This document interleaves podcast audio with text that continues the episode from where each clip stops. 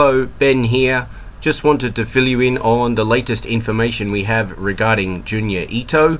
Uh, Johnny and I discussed his withdrawal from the squad at the beginning of the episode and in previewing the Iran game, as that was the reporting as of our recording on Thursday night.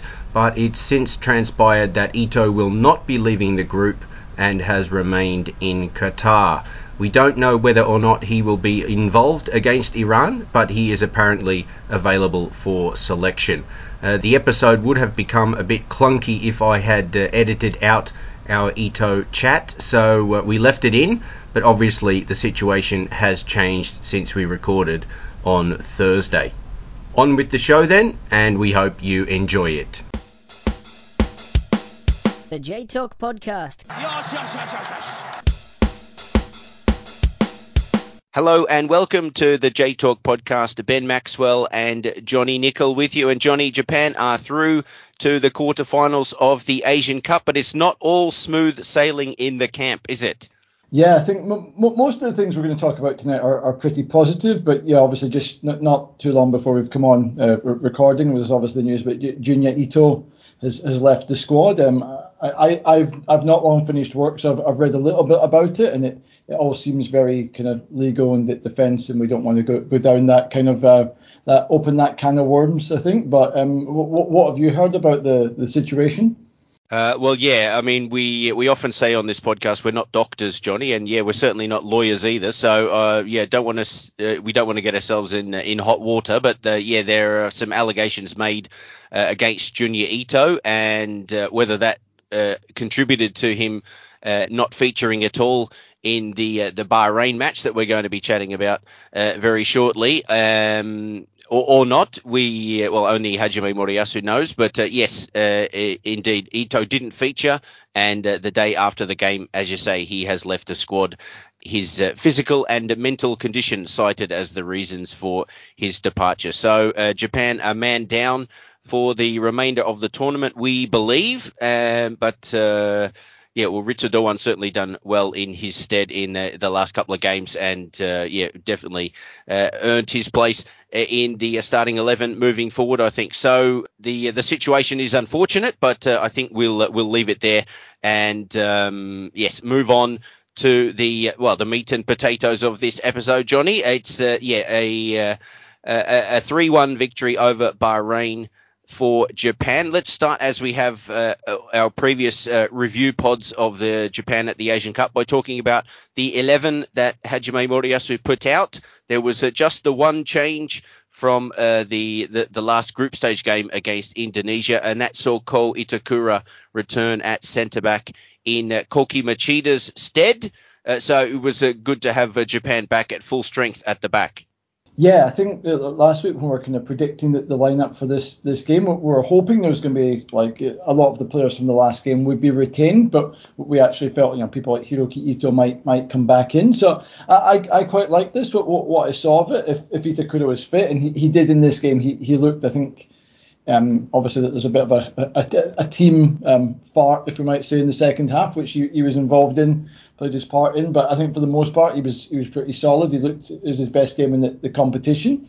And yeah, I, I, liked what he did. He, he kept faith with the, the two fullbacks, Maikuma and Nakayama, and he kept in Hatate and, and Kubo in the centre. And you know, when we talked last time, we obviously didn't know about these these allegations that were going to come out against Junya Ito, but uh, yeah, I, I, don't know what he's thinking, what Moriyasu's thinking was, but before the, the news broke, but I think it made it quite easy for him to go with Doan, like keep Doan and Nakamura in the right and left wing, and have have Ito on the bench. Especially again, as we might kind of mention later, um, a certain Mr. Mitoma was back on, on the, the bench and then back back on the field later on. So yeah, I, I like this this selection. I, I think there was um, I saw a couple of people commenting that perhaps like, as we go into the quarterfinals or semi-finals, it might re- require the return of Morita, and you know Hatate, as we'll, we'll see later, got, got a bit of an injury, and I think that makes that that change a, a bit easier. But yeah, I think we, we can say for, for the most part, yeah, Moriyasu got got things spot on, uh, and the attitude of the players was very good. Um, once again, it was quite a quite an inexperienced team. I think there was four, four players in the starting eleven: Suzuki, Maikuma, Hatate, and, and uh, Keito Nakamura. They, they all had uh, less than ten caps, so it required some of the, the bigger players to, to step up. And for, for the most part, I, I think they did. Um, you know, obviously we had the discussion together. Ben, was it was there any surprises like people who stayed in the lineup? You thought you really thought they were going to be taken out, or what did you make of things? Yeah, like you, I was pleased that he uh, he kept faith with uh, yeah most of the team that did the business against Indonesia. There, yeah, a, a couple of the surprises. I'm surprised he retained uh, both of the fullbacks, but again, that was good. I, am I was in favour of that, so uh, glad to see that. Um, and yeah, I guess I was um, surprised uh, that Hatate was uh, retained instead of Morita, but that's that might have something to do with uh, or the decision at that time, uh, I think, yeah, it's going to be made for him, as you say, moving forward. If Hatate is going to miss a game or two with his uh, calf injury, but um, it was interesting uh, that, uh, yeah, Hatate was preferred for this game.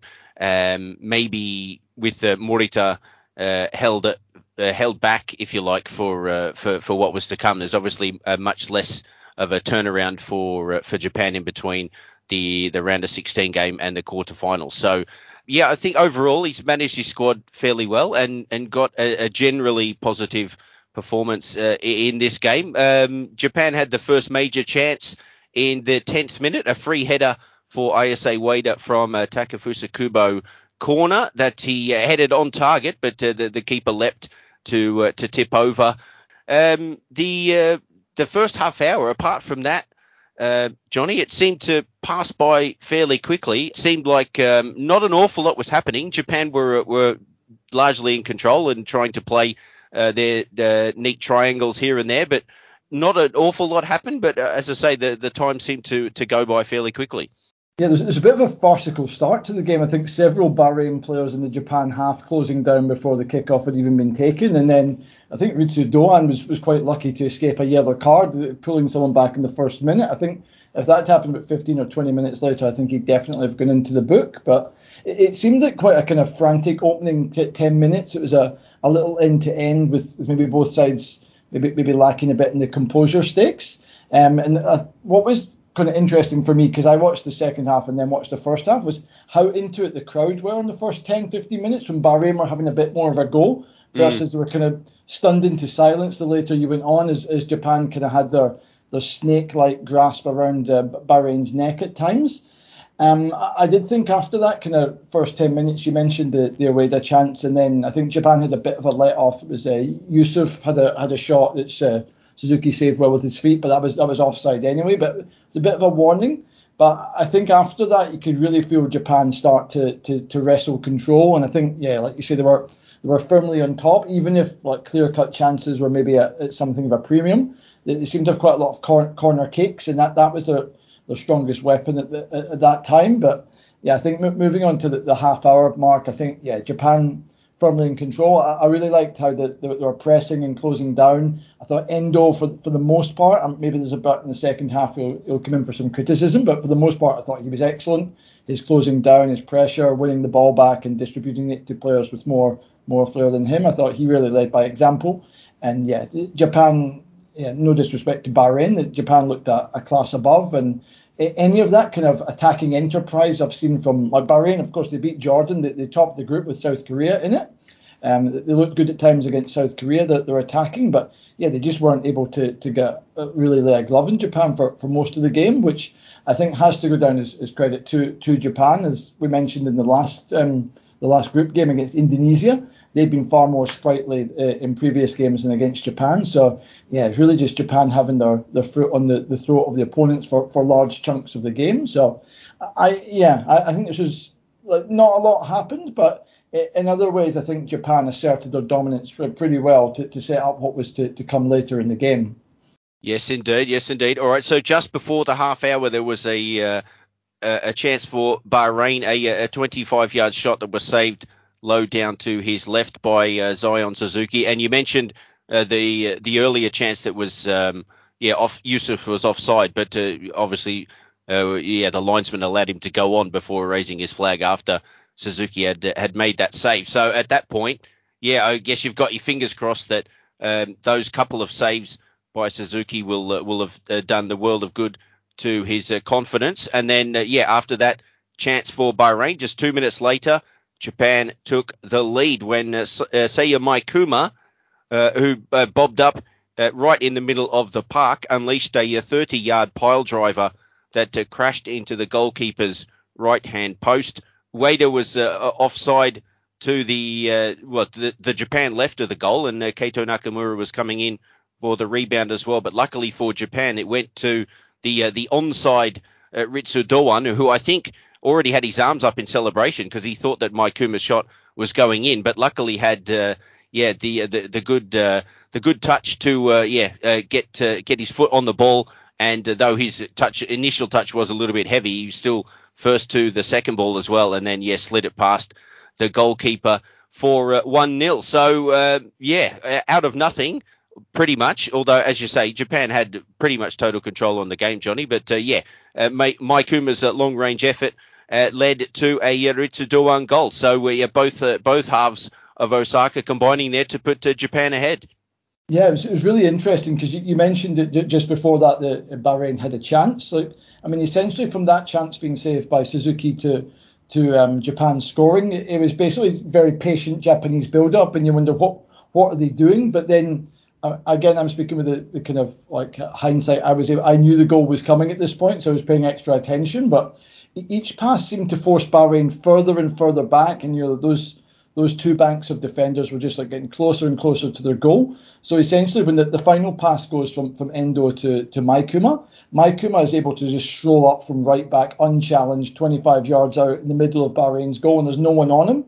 They've been pushed so far back, and they're just so worried about the, the attacking threats Japan have that they've worked the ball to Maikuma. And what a ferocious shot! It deserved to go in. I think that Doan's full of praise of, of Maikuma's goal. I think the the post is still shaking from from the velocity behind that. An absolutely fer- ferocious shot. And then yeah, it was hard for Doan to control it off the post. Once he got the control, and once Nakamura and Ueda had fought back the, the urge to, to go and attack the ball, knowing they were offside, yeah, it, it was only a matter of time before it was going in.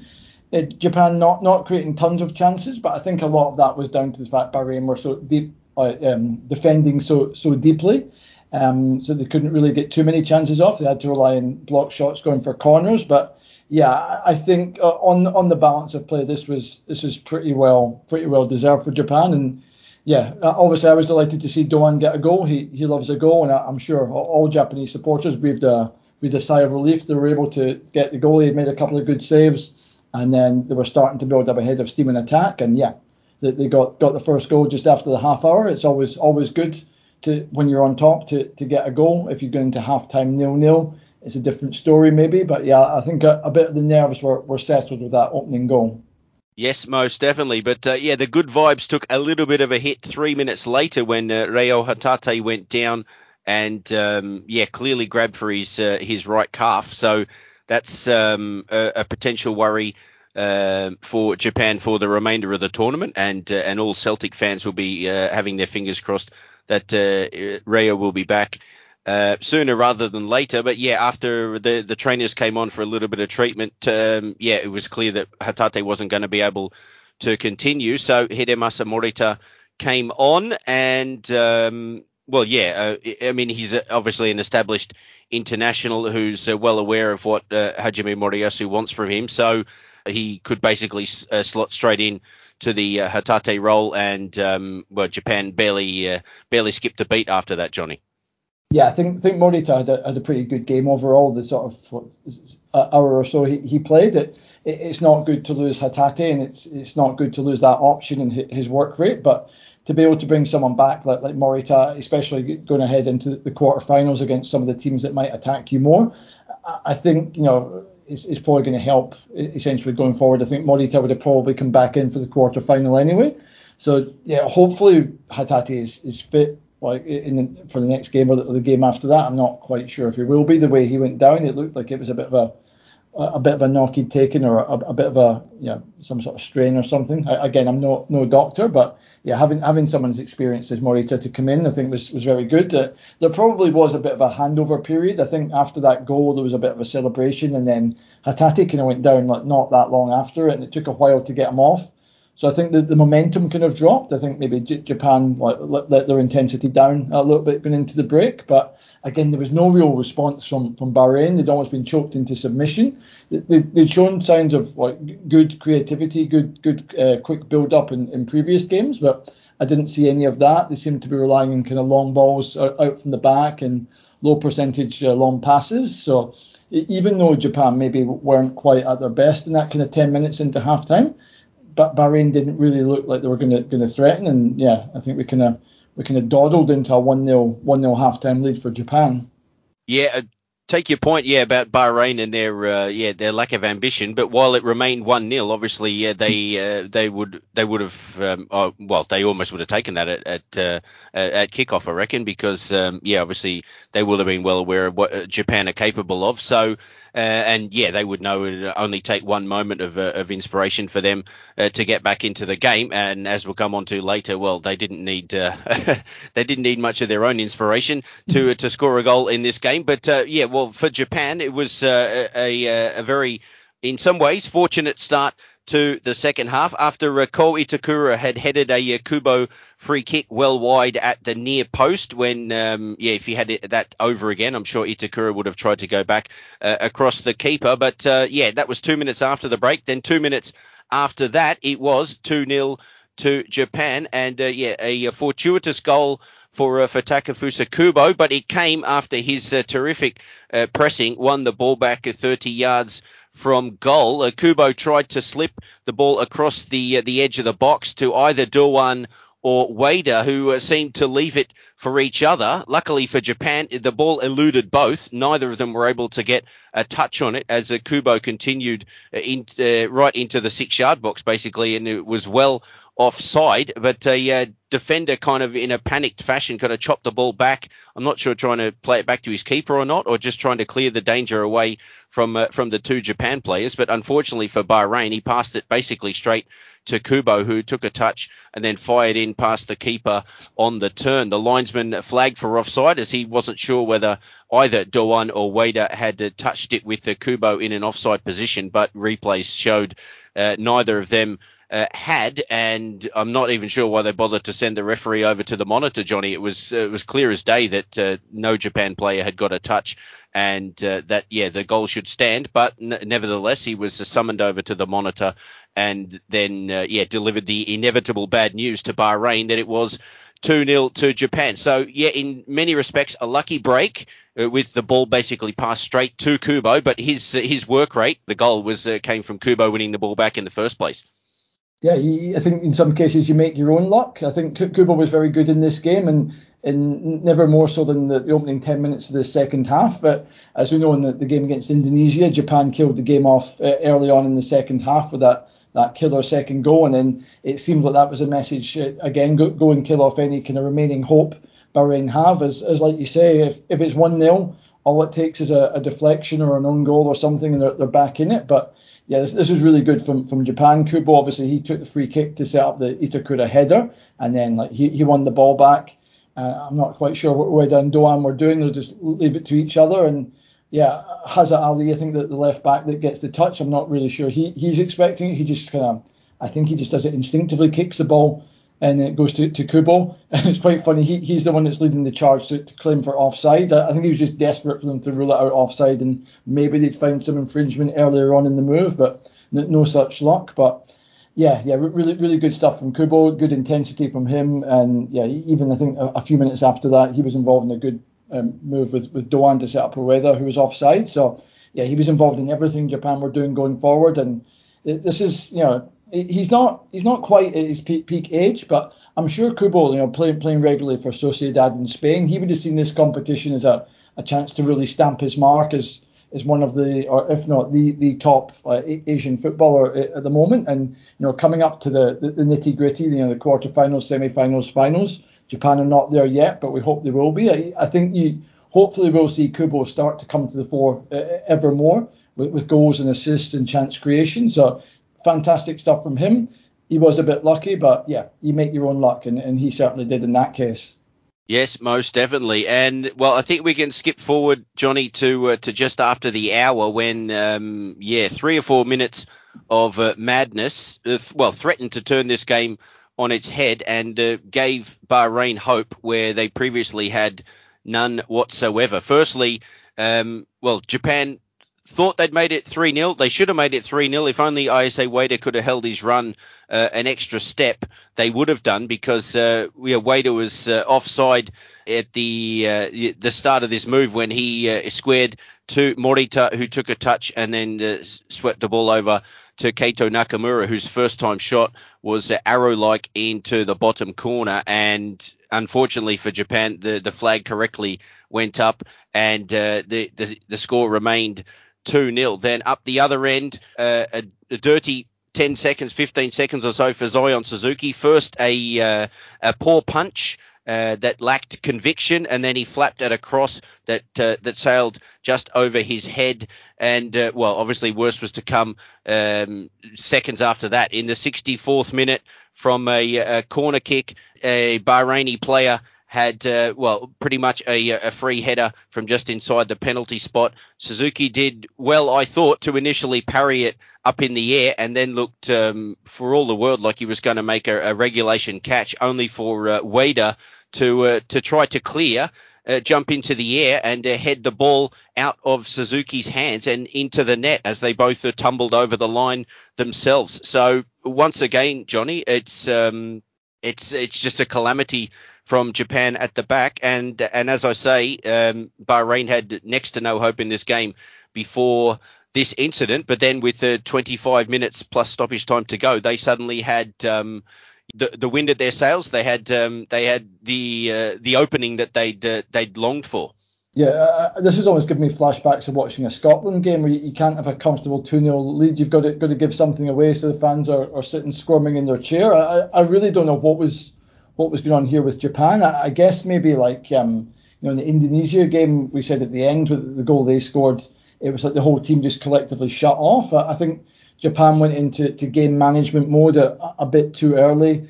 There was there was uh, carelessness in the midfield, giving the ball away a couple of times, giving Bahrain hope and possession kind of 30, 40 yards from goal. Um, Endo, I think he didn't cover himself in glory, and there wasn't an awful lot of communication, I think, at, at the back because yeah, the, the Suzuki punch it, it, comes from a slice clearance. So, I mean, it, it's almost like he thinks like he's, he's caught in two minds. Like it is a clearance, right? I'm not going to pull it up for a pass back or anything. But it, I mean, it looks pretty obvious. it's clearly a mistake, so he can he can catch it, and then he makes it worse by punching it and not getting it far away. And then, yeah, I don't know where his head is when that cross comes over. It's lucky it doesn't actually fly into the back of the net. And then you think, you know, I was about to write down in my notes where Suzuki made a couple of had a couple of dicey moments in Japan get away with it, but then Bahrain, to, to their credit, they recycled the ball all this time. They didn't get too excited and flash a shot over from 25 yards or anything. They worked it down the left, and I think Doan makes a, a decent block, and it goes out for a corner. And then, yeah, you, you can point to the, the Suzuki errors or Suzuki and Ueda communication. Um, the first thing I'd point out, again, it's a, it's a free header for the uh, Bahrain centre back. Um, Madi gets a, a, free header in, mm. in, a decent position. That, that's your first problem. Like you say, uh, Suzuki gets a good hand on it because he's very close to the ball and he also palms it up in the air. So it's like he's learned from the Iraq game where he doesn't palm it straight out so it can hit someone's head. It can't hit anyone's head. And then, yeah, I, I, I wrote down Ueda slash Suzuki own goal because it's very difficult to pull apart like who said what to who, who should have been where.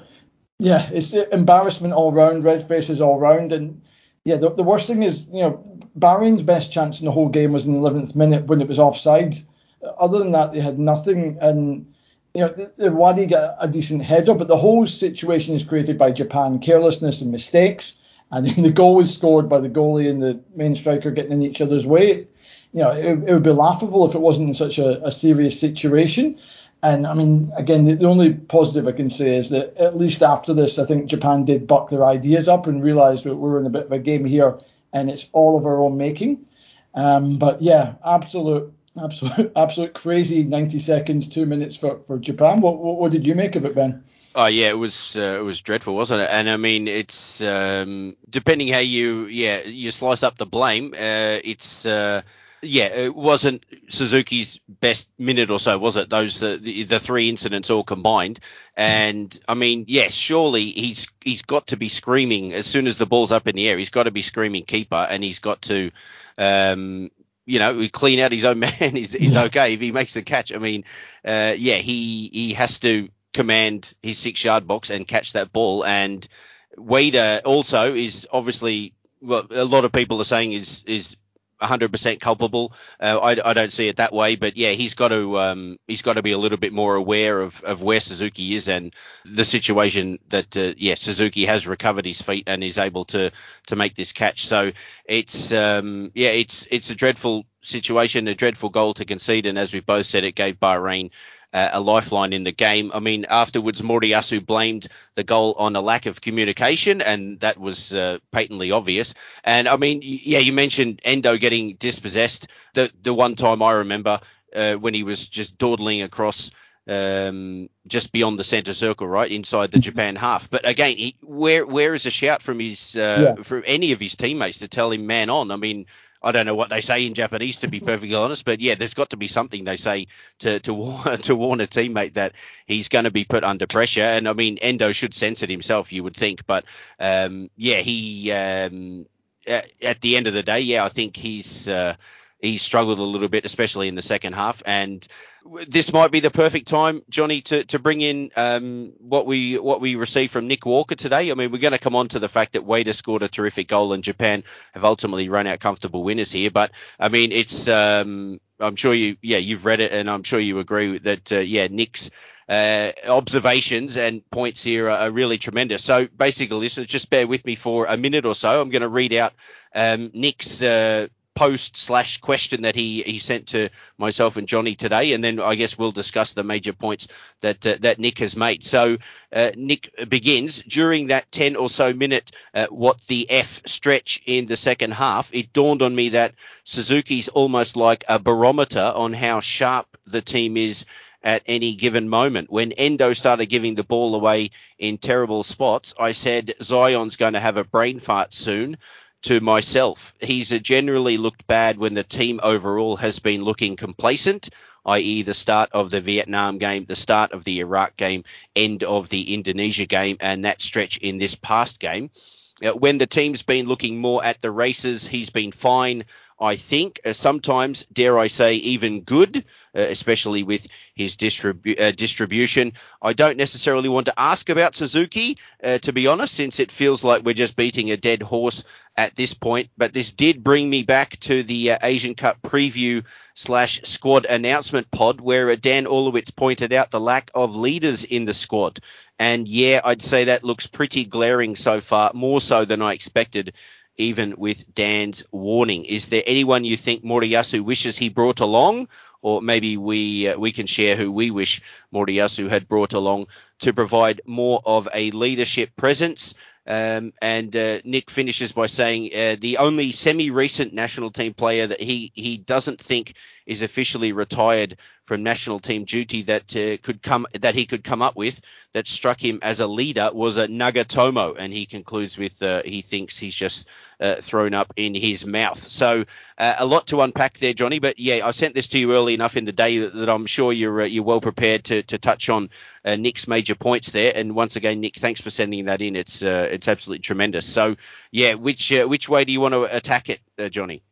Um, well, yeah, th- thanks very much, Nick. First of all, I think that that's really good, really good analysis. I, I'm, I'm largely in agreement with, with most of what, what he says. I, I would say with the kind of, yeah, he's made a very good point about like Suzuki with the, the kind of barometer when Japan are, are a bit complacent. I mean, I, I, would counter that with when Japan are not complacent or generally dominating games, so Suzuki has nothing to do. So it's not it's not that clear that is like what what's well where's the chicken and the egg? Like what's causing the, the other thing? But yeah, I, I, am largely kind of receptive to what, what he's saying. I, I think well, what I point out is I think that was his eighth cap. Mm-hmm. so he's 21 years old. He's a very talented young goalkeeper but you know at, at Urawa he was largely back up to, to Nishikawa and he, he's only really been a, a first choice regularly since since last summer so, I mean, someone like him does need to be talked through games or kind of coached through games. He, has been picked to pick, play for a national team, so he does have the ability, and the coach believes in him, and the staff believe in him. but you know he, he has to rely on other people too to, to let him know like you can't just be born with all the all the tools like um, physically and mentally to to make it at the highest level. Everyone goes through a, growing pains. You know whether we should be going through those growing pains at the, the Asian Cup is, is another matter. I mean he's almost been thrown in there with the Osako and, and Nakamura injuries. So um, I mean I, I think you know if we get to the kind of next point about about leaders you know, you people like Gonda or Kawashima were, were, were goalkeepers in the past, and then you've Yoshida, Nagatomo, Osako, um, Hotaru Yamaguchi. These kind of players are a bit like vastly experienced players. I, I don't think I would say Moriyasu doesn't regret that any of them aren't aren't there. I mean, the, I mentioned before Osako and, and Nakamura who, who are injured. Uh, I'm sure he'd love to have Mitoma fit and ready to start from the first game. He, he wouldn't have wanted Hatate to get injured, but I think that you know, it's one of these things. It might be painful at times, but you know, you have to go through it. Everyone has to go through. You know, moving like moving out of home, like going up, getting a job, doing things for yourself, standing on your own two feet. Japan for a long time have had a kind of core of very experienced players with 90, 100 plus games. So this is a very, this is a new squad. It's a young squad, mostly made up of young players, but it might be a bit painful now. It might end up with Moriyasu getting a lot of criticism with Japan going out in the quarterfinals or semi-finals due to a young player making a mistake. But I, I, think you know he obviously feels he's got enough in the bank with with the JFA and with large parts of the, the Japanese public after those wins against Spain and Germany in the World Cup and that long run of results in 2023, long run of wins. I think man, he doesn't feel invincible. I'm sure he doesn't feel that way, but I think he felt this is the time. Like he's been very conservative in the early part of his um, tenure as Japan coach, mm. and he clearly feels that the direction is now we have a smattering of, of young players in the kind of late 20s and Endo at 30, but now we give these young guys a chance. We give Keito Nakamura, we give Zion Suzuki, Osako, you know, Maikuma's not that young, but he's quite inexperienced. You, you know, Hatate, Again, in Japanese terms, the guys are quite young, but they're not really that young globally. Doan's not that young, but he's got a lot of experience. Kubo, he's obviously seen that this is my core of players that can can be together for the next five, six, seven years, and then they'll become the, the Yoshidas and Nagatomos, Osakos of, of the future. So at this stage, these players have gotten to the, the bare minimum he needs to be in the, the last eight. Go out in the last eight to, to Iran without their best player, then I think there'll be a lot a lot of criticism. Um, but yeah, I think he'll be able to ride out, even if Japan do go out in the next game, I think Moriyasu will, will still comfortably be able to ride out any criticism. So, you know, he might be a kind of magnet for, for criticism in certain from certain quarters. But I, I've no doubt that giving guys like Suzuki and, you know, Keito Nakamura, these young guys, a shot at the highest level in Asia, I think will bear fruit over the long term, even if it is maybe a bit painful in the short term. And yeah, the, the communication issue we've touched on, you know, guys like Endo, Tomiyasu, Itakura, that's that's their their game. They're big name players. They're playing in Europe. They've been playing for the national team for a few years in all their cases. So yeah, if they need to communicate better, and that's where it needs to start, and it needs to then spread down to the, the younger players. And I think I've maybe gone slightly off topic there, but I think I got got to what I wanted to say. And mm. again, thanks again, Nick, for a, wonderful kind of question. Did you have anything you wanted to, to, to say in response to that, Ben?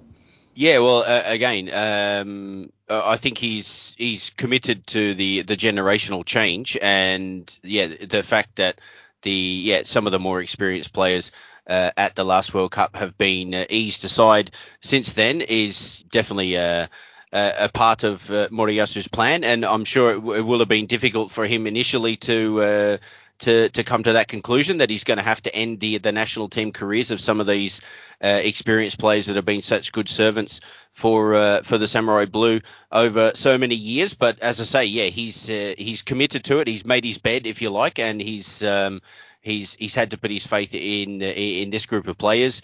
Uh, when it comes to Suzuki, especially, well, yeah, I mean, he he has certainly looked good at, at times, uh, Nick. I, I don't disagree with you there. And yeah, your point about his distribution is, is good. That's definitely a strong element to his game. And in terms of actually stopping shots, Johnny, I don't think he's um, he really blotted his copybook at all, has he? It's just been uh, decision making or handling errors that have uh, that that have cost him, and in this case, a lack of communication. Uh, a simple shout to Ayase Ueda might have been enough to to prevent this goal. But the overall point about Suzuki being, um, well, uh, I guess, well, found out is the wrong expression, but yeah, he, him having his bad moments, while Japan are also um, yeah, maybe off off the boil is uh, is a good one, I think. And it's just that I think I, I'll yeah sound like I'm repeating myself, but um, yeah, I don't expect a, a, change from Moriyasu in goal, and uh, but at the same time, yeah, it, that, could be the the uh, the difference between Japan going through against Iran, or it could be the difference between losing in the semi-finals and making it through to the final. Because if you you can't rely on your keeper not to drop a clanger, just one clanger in in in a game, then that could be uh, that could make all the difference, especially at the uh, the tail end uh, of a tournament like this. So. Um, yeah, tremendous stuff, Nick, and definitely got uh, got our thinking caps on. So once again, thanks for your uh, contribution. So yeah, Japan. Well, they uh, they were they were rocked a little after the goal, Johnny. They, uh, uh as you said early on, the atmosphere in the, inside the stadium was terrific. It uh, it went back up to uh, 11 after after Bahrain's goal. but um, yeah, after Kubo and Nakamura went off, and uh, Minamino and Mitoma came on. Of course, Kaoru Mitoma making his first appearance of the tournament. Uh, they both came on in the 67th minute, uh, five minutes after that. So uh, eight, just eight minutes after Bahrain had uh, got their lifeline, uh, Ueda put the game to bed basically by making it 3-1. He was fed by Seiya Maikuma and then a lovely touch and burst with the three defenders around him. He surged between two of them. Uh, one tried to pull him back by his shirt, but uh, Ueda surged into the box and then blasted through the keeper's legs.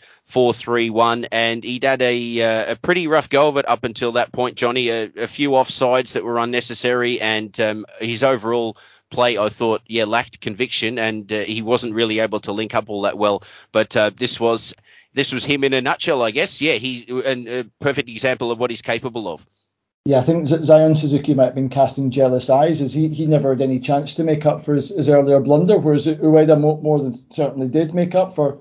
I think some places credited him with the, the own goal, and then yeah, as you say, eight minutes later he he effectively seals the game. Uh, at the other end, I think Hazza Ali, who, who set up Kubo for the second, he was one of the defenders like blitzed by by Ueda. The captain Walid Al Hayam was was the other one, and uh, if you're the Bahrain coach, you'd say it's far far too easy for him to get turned and get away. It was just turn and go, and then he was gone. They couldn't catch up with him, and yeah, pretty confident finish through the legs of of Lutfalla, and yeah, I was happy for him because he he yeah he does have to share his take his fair share of the blame for the own goal, as we said, but yeah, to, to get to get another goal is, is, vital for Japan. He's got he's got four goals in the competition. He's got that sort of that's kind of you know something to go for to be top scorer in the competition. He's not he's not top at the moment, but you know Iraq are out and the uh, Aymen Hussein got six goals. He's he doesn't have any more chances. So Ueda has has some chances to get some more goals. And yeah, like you say, this was not this was not his best um, his best game in a Japan shirt overall. But yeah, to, to get a goal, that's what you want your centre forward to do he's got the goal, he's got the crucial goal, he's killed it off, and then yeah, to, to mention the atmosphere again, it was a bit like letting the air out of a balloon, I think, after that, and yeah, the, the remaining kind of 18 minutes plus you know 10, 10 minutes of additional time. I, I know there's been to, to, go off on a bit of a tangent. If if if all adding all this additional time, 10, 15 minutes, was causing people to waste time less or take do do substitutions quicker, I could kind of get behind it. But yeah, 10 minutes at the end of a game. I mean, I think a lot of people are wait, waiting to go home, but it, it did give Kaoru Mitoma an extra 10 minutes to, to terrorise Bahrain, which I, I think you've been going to tell us about. Well, that's exactly right. Yeah, uh, yeah. I, I wrote in my notes. He got 25 minutes, but actually, uh, uh, well, the the stoppage time ended up being about 13 and a half minutes, Johnny. So he basically he got over 35 minutes, over 35 minutes into his legs, Mitoma, and um, yeah, looked like he hadn't uh, missed a beat at all. Um, he uh, he played his part in um, well a not so impressive cameo for uh, Takuma Asano with uh, yeah uh, Koki Machida and Asano coming on uh, with uh, Doan and Ueda going off with uh, about 10 minutes of the 90 to play, and then well yeah it was a bit of a horror show for for Asano Johnny. Um, while Mitoma was impressive, Asano most definitely was not.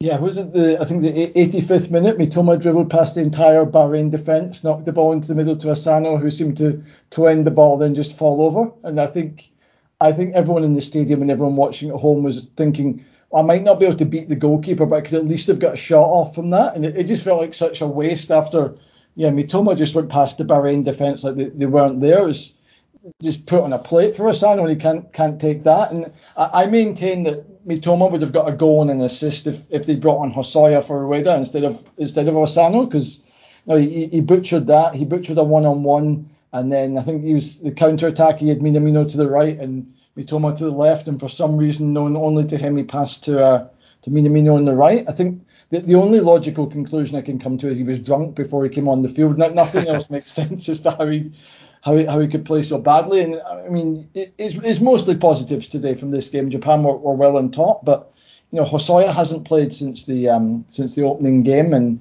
you know, Maeda's been used on, on the wing, and he hasn't played an awful lot. So, you know, in a game like against Iran, if if Ueda's not getting it done, or you want someone to come on for 20 minutes or even extra time, you know, Asano coming in, and unless he's just kind of throwing Iran off the scent, that he's, he's absolutely horrible, and he can come back with like some sort of dream finish like he did against Germany, he, he might be onto something. But it is a slight concern for me if if Ueda were to pick up an injury or you know, it wasn't happening. Is he the option? And will Hosoya be ready to go if he was just thrown in against a, a top side like Iran? But yeah, I guess the, the game was kind of grinding to a halt. Um, I think but Bahrain even three one down. It's like they they made a couple of changes. They, they, they started to go a bit long, but you could see like they they could see it themselves. It's a bit futile. Like every extra player we throw forward, it's just giving extra space for Mitoma or the others to, to charge through. And yeah, I, I don't know how Japan didn't make it like four or five one. Only Asano will will know that. But yeah, it's a very very disappointing end from from Bahrain. They, they they look decent at times in the group stage, but I think the final kind of 20 minutes of this game, they rather looked out of their depth in there with Japan, with, with no disrespect to them. But mm. yeah, at least to give, um, yeah, Asano gave everyone something to talk about, didn't he? So yeah, he, he did his job in some way. Yeah, well, if Asano gets another chance in the remainder of the tournament, I hope he remembers to put his boots on the uh, correct feet uh, next time because, um, yeah, I think he might have got them muddled up uh, or something like that. Uh, but yeah, it was um, certainly not his finest hour or his finest uh, 15 minutes uh, Takuma Asano. Uh, so yeah, the uh, as you say, Johnny, Japan did spurn a couple of opportunities to add to the scoreline, but ultimately three-one it finished, and um, yeah, ultimately a, a comfortable. Uh, enough victory. Although, yes, uh, once again, they did make it interesting there uh, just past the hour. So, a slight worry also at the end when uh, Ko Itakura went down in stoppage time and was definitely hobbling, hobbling around um, during the uh, the post match handshakes. Uh, looked like he was uh, touching his shin, so hopefully he's only uh, maybe bruised something there, and uh, no, nothing ser- too serious that would uh, possibly put his availability for the Iran game in into question. But we'll wait and see. Obviously, Koki Machida would be um, yeah, an able deputy if he was. Uh, ha- having to fill in, uh, especially with the, the turnaround so close in between these two games. But uh, yeah, Japan will almost certainly be without Reo Hatate due to his uh, calf injury. And as we've already established at the start of the episode, Junya Ito is now out of the picture. So just as we wrap up this game, Johnny, was there any uh, uh, player or players in particular that you wanted to single single out for their uh, excellent performances? I mean, we mentioned uh, Kuma and the role he played in the the first goal with that thunderbolt, and then yeah, he he supplied the assist for Ueda putting the game to bed. But uh, yeah, for me throughout, uh, both defensively and um, yeah, advancing the ball up the pitch for Japan, he was absolutely superb. And um, yeah, Takahiro Tomiyasu was uh, very very good, obviously as he is wont to be at uh, centre back. The uh, yeah, the big number nine for Bahrain, Yusuf. Uh, apart from that offside chance, didn't really get much of a sniff at all, and that was largely due to the commanding presence of of Tomiyasu. So just yeah, a, a couple couple of the, the defenders I wanted to give a, a shout out to. Is there uh, you want to echo any of that, or anybody else you wanted to mention?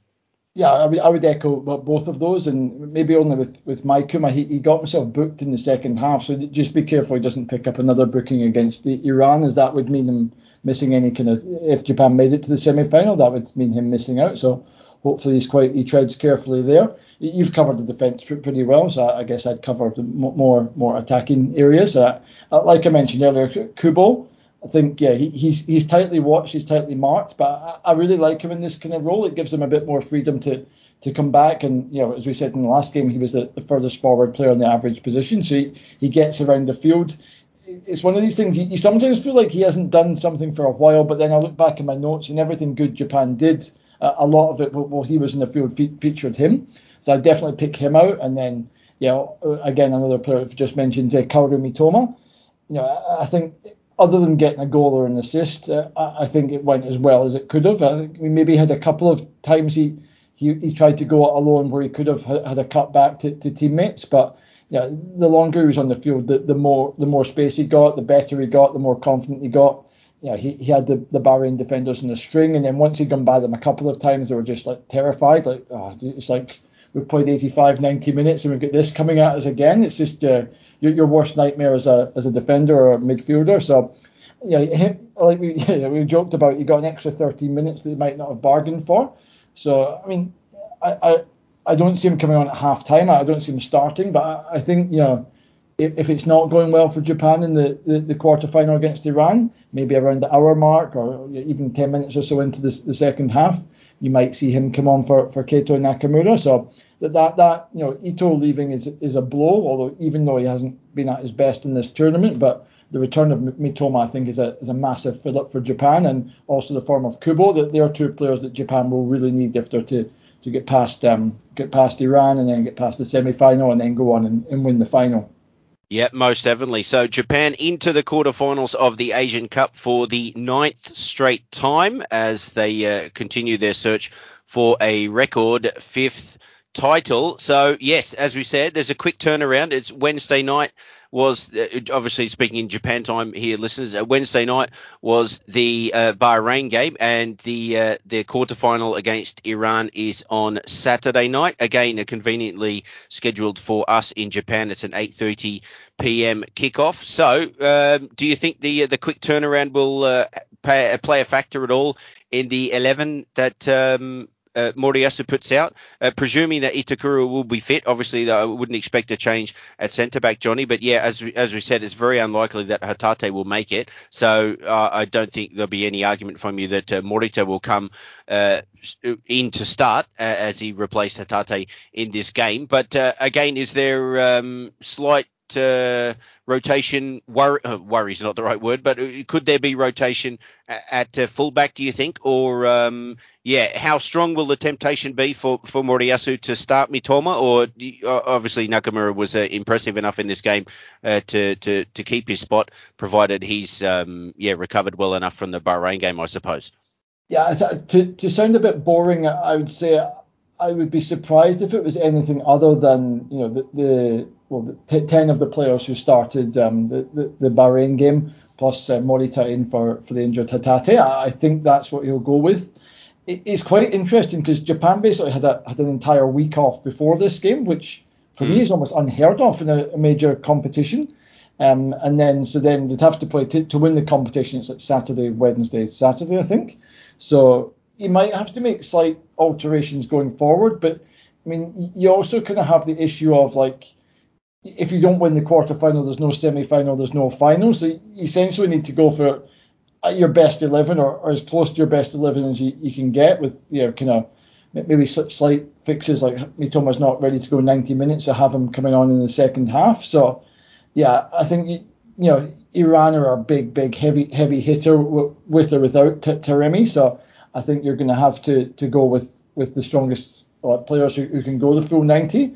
And yeah, the back is, is a worry with um, uh, Itakura because I know Taremi's out, but there's a Sardar Azmoun, the, the, the Roma striker. He, he of uh, Harry Maguire similarities in the, the facial department. He, he's the, the main threat in attack. And he's obviously a big physical guy, a bit big, tall guy. So you, you need your, your, best defenders to deal with him. I, I think if Machida came in, I think he would be ideal for, for dealing with that threat. But ideally, you know, Itakura's fit, and you have him and, in Tomiyasu, and then yeah, the, the fullbacks because I think that's from what I can see that's Iran's other main threat is the Ayase Ueda's Feyenoord teammate is Ali Reza Jahanbakhsh, if I've got that right. I've probably mm. butchered it, but used to play for, for Brighton. He's a bit of a threat. So, yeah, uh, I think, yeah, I, I like the, the, the, combination we've got. We've got Maikuma and Nakayama, Itakura and Tomiyasu. So we started to lose um, train of thought a little bit as we entered the knockout rounds. But if I was to try and read his mind, I think he'll keep it quite simple and it'll just be Morita for, for Hatate. Would, would you